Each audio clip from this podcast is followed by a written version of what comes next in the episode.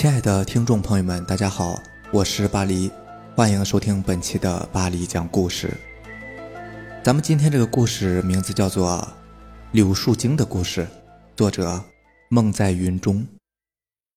常记得我们小时候，如果女孩子打扮的太妖气、开朗活泼过头了，就会被大人骂作柳树精。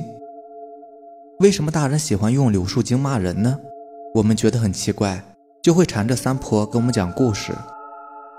三婆是一个非常有趣而且非常健谈的女人，喜欢不厌其烦的给我们讲故事。现在想来，三婆还真算得上是我们的第二任启蒙老师呢。现在我把这个故事回忆出来，也让一些有缘朋友分享分享吧。有一个小村庄，住着一对年轻的夫妇，结婚很多年了，妻子却没有生下一男半女的。在他们的房屋旁边有一口井，常年滚滚地流淌着甘甜的井泉，井水冬暖夏凉，养育着全村的老老少少，畜牧家禽。在井的旁边长着一棵柳树，像一个翩跹的美女伫立在那里，眺望着远方。男主人经常会看着柳树出神，柳枝随风摆动的姿态，常常让他误看成一个美女在风中翩翩起舞。日子一长，男主人关注柳树的日子似乎比自己的老婆还多。女主人常常在井边洗完衣服，然后就把柳树当成衣架，用自己的丝帕使劲地系住交错的柳枝，把所有的衣服都会晾在柳树上。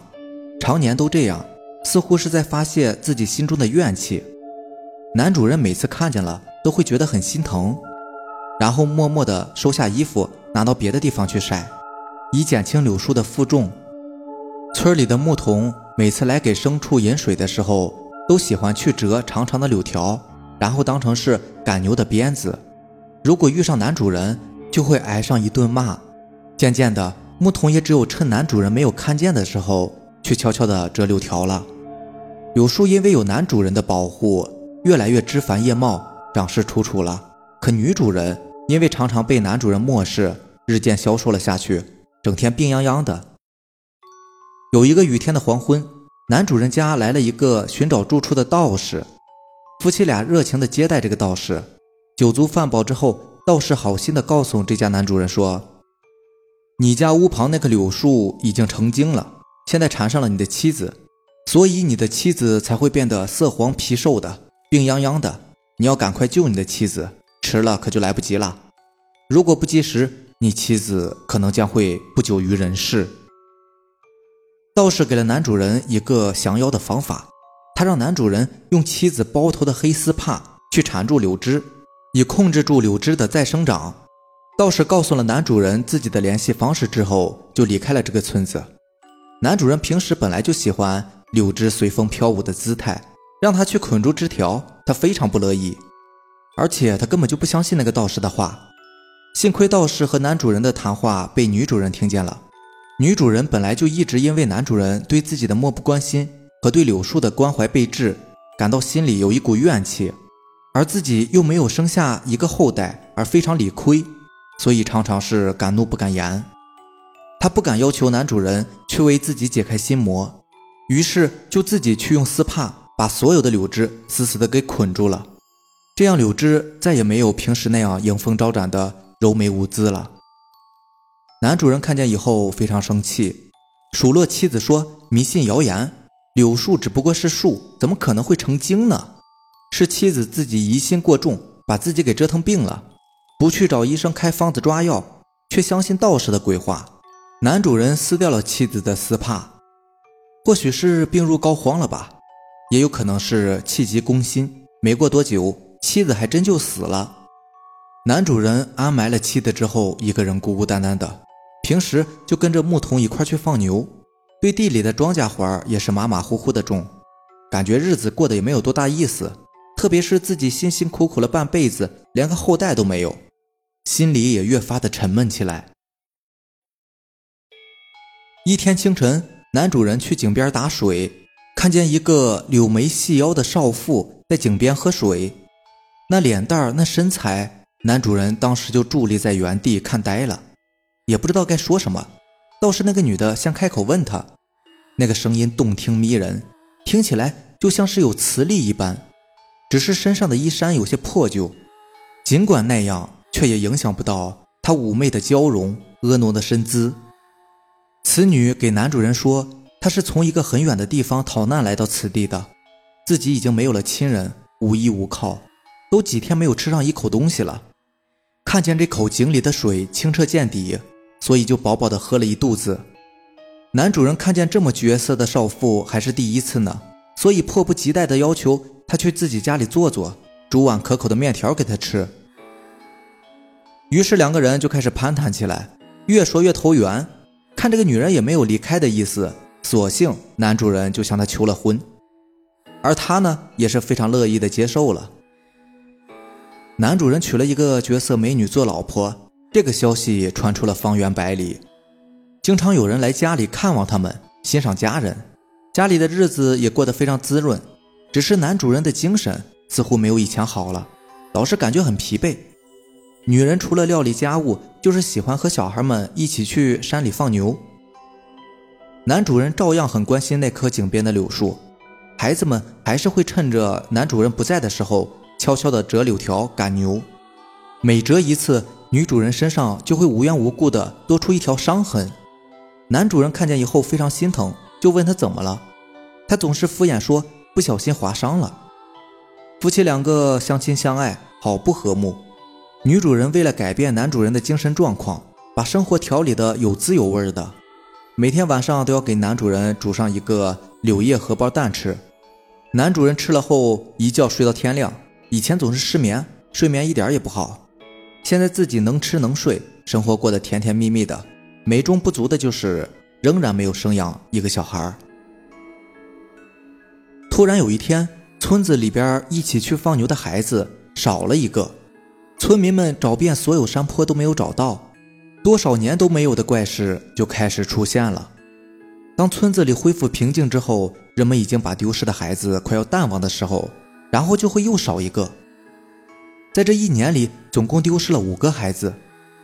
村子里面弥漫着恐怖的气氛，大人们都不敢让小孩去放牛了。可是孩子就算是关在家里，也照样会丢。村子里的人全都是人心惶惶。于是就有人去庙里找当年路过村子的道士，道士来到村子里边看了看，就直接去了井边那家。女主人那天关闭了家门，不知道去了哪里。男主人在地里干活儿，道士把这一切真相告诉男主人，谁知男主人破口大骂，说道士妖言惑众，说啥都不相信自己漂亮的老婆会是柳树精。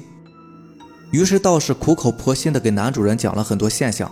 问他是否见过这般绝色的美女？问他知道她的家世吗？问他知道她身上经常出现伤痕的时候，是不是都是柳条被孩子折断的时候？问他每晚喝完柳叶荷包蛋之后，是不是从来都没有在夜里醒来过？最重要的是，男人回忆自己扫地的时候，发现过床底下堆了很多东西。他让男主人回去移开东西，看看到底是什么。男主人回到家，用一个火钳子去勾了一些。骨骸残渣，就像小孩的手指头、脚趾骨。可是男主人还是半信半疑，他认为那是老鼠骨头。没有办法，老道士只有和男主人下了一个绝命的赌注：如果他的妻子真的是柳树精，要求男主人配合他除掉妖精；如果不是，他就当着男主人的面跳进井里自尽，以还他们夫妻清白。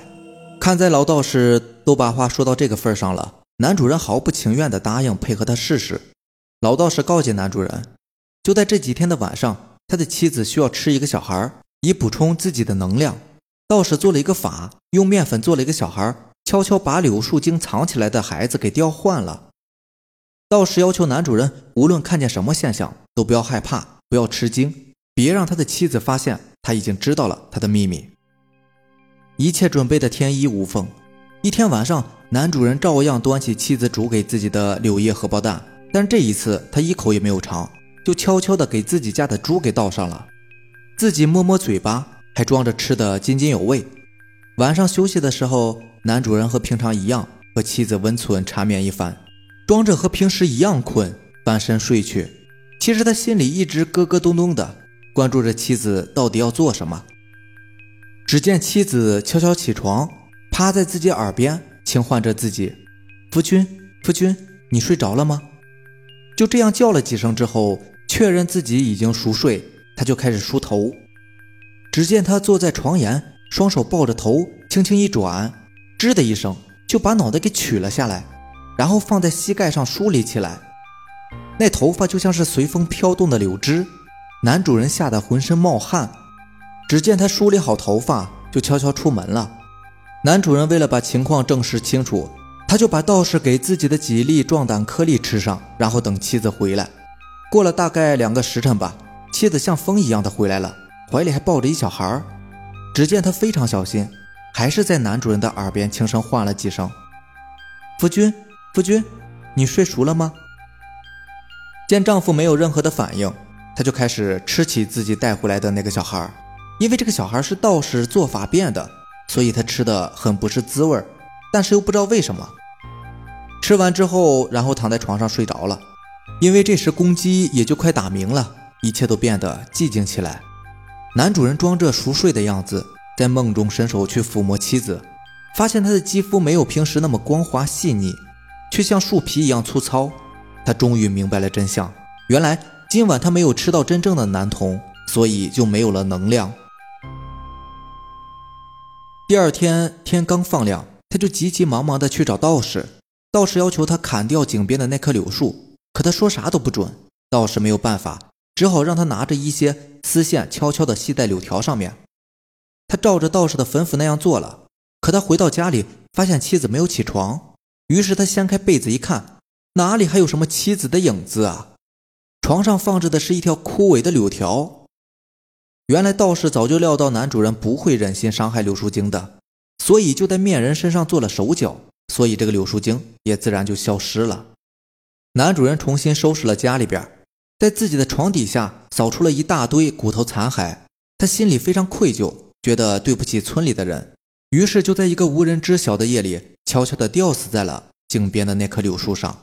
又过了一些日子，那棵柳树也跟着枯死了。这就是我小时候听三婆讲的故事。到底长辈们为什么喜欢用柳树精骂我们女孩子？我想，大概应该是因为柳枝随风飘动、柔媚脱俗的样子吧。可能女孩还是喜欢被骂成柳树精呢，至少可以证明自己与众不同、妖艳漂亮哈。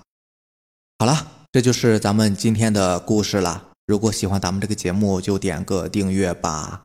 如果你也有比较精彩的故事想要分享给大家呢，可以给我私信留言，或者是加我的 QQ 微信。四五七五幺七五二九，四五七五幺七五二九，行，那让咱们明天见吧，拜拜。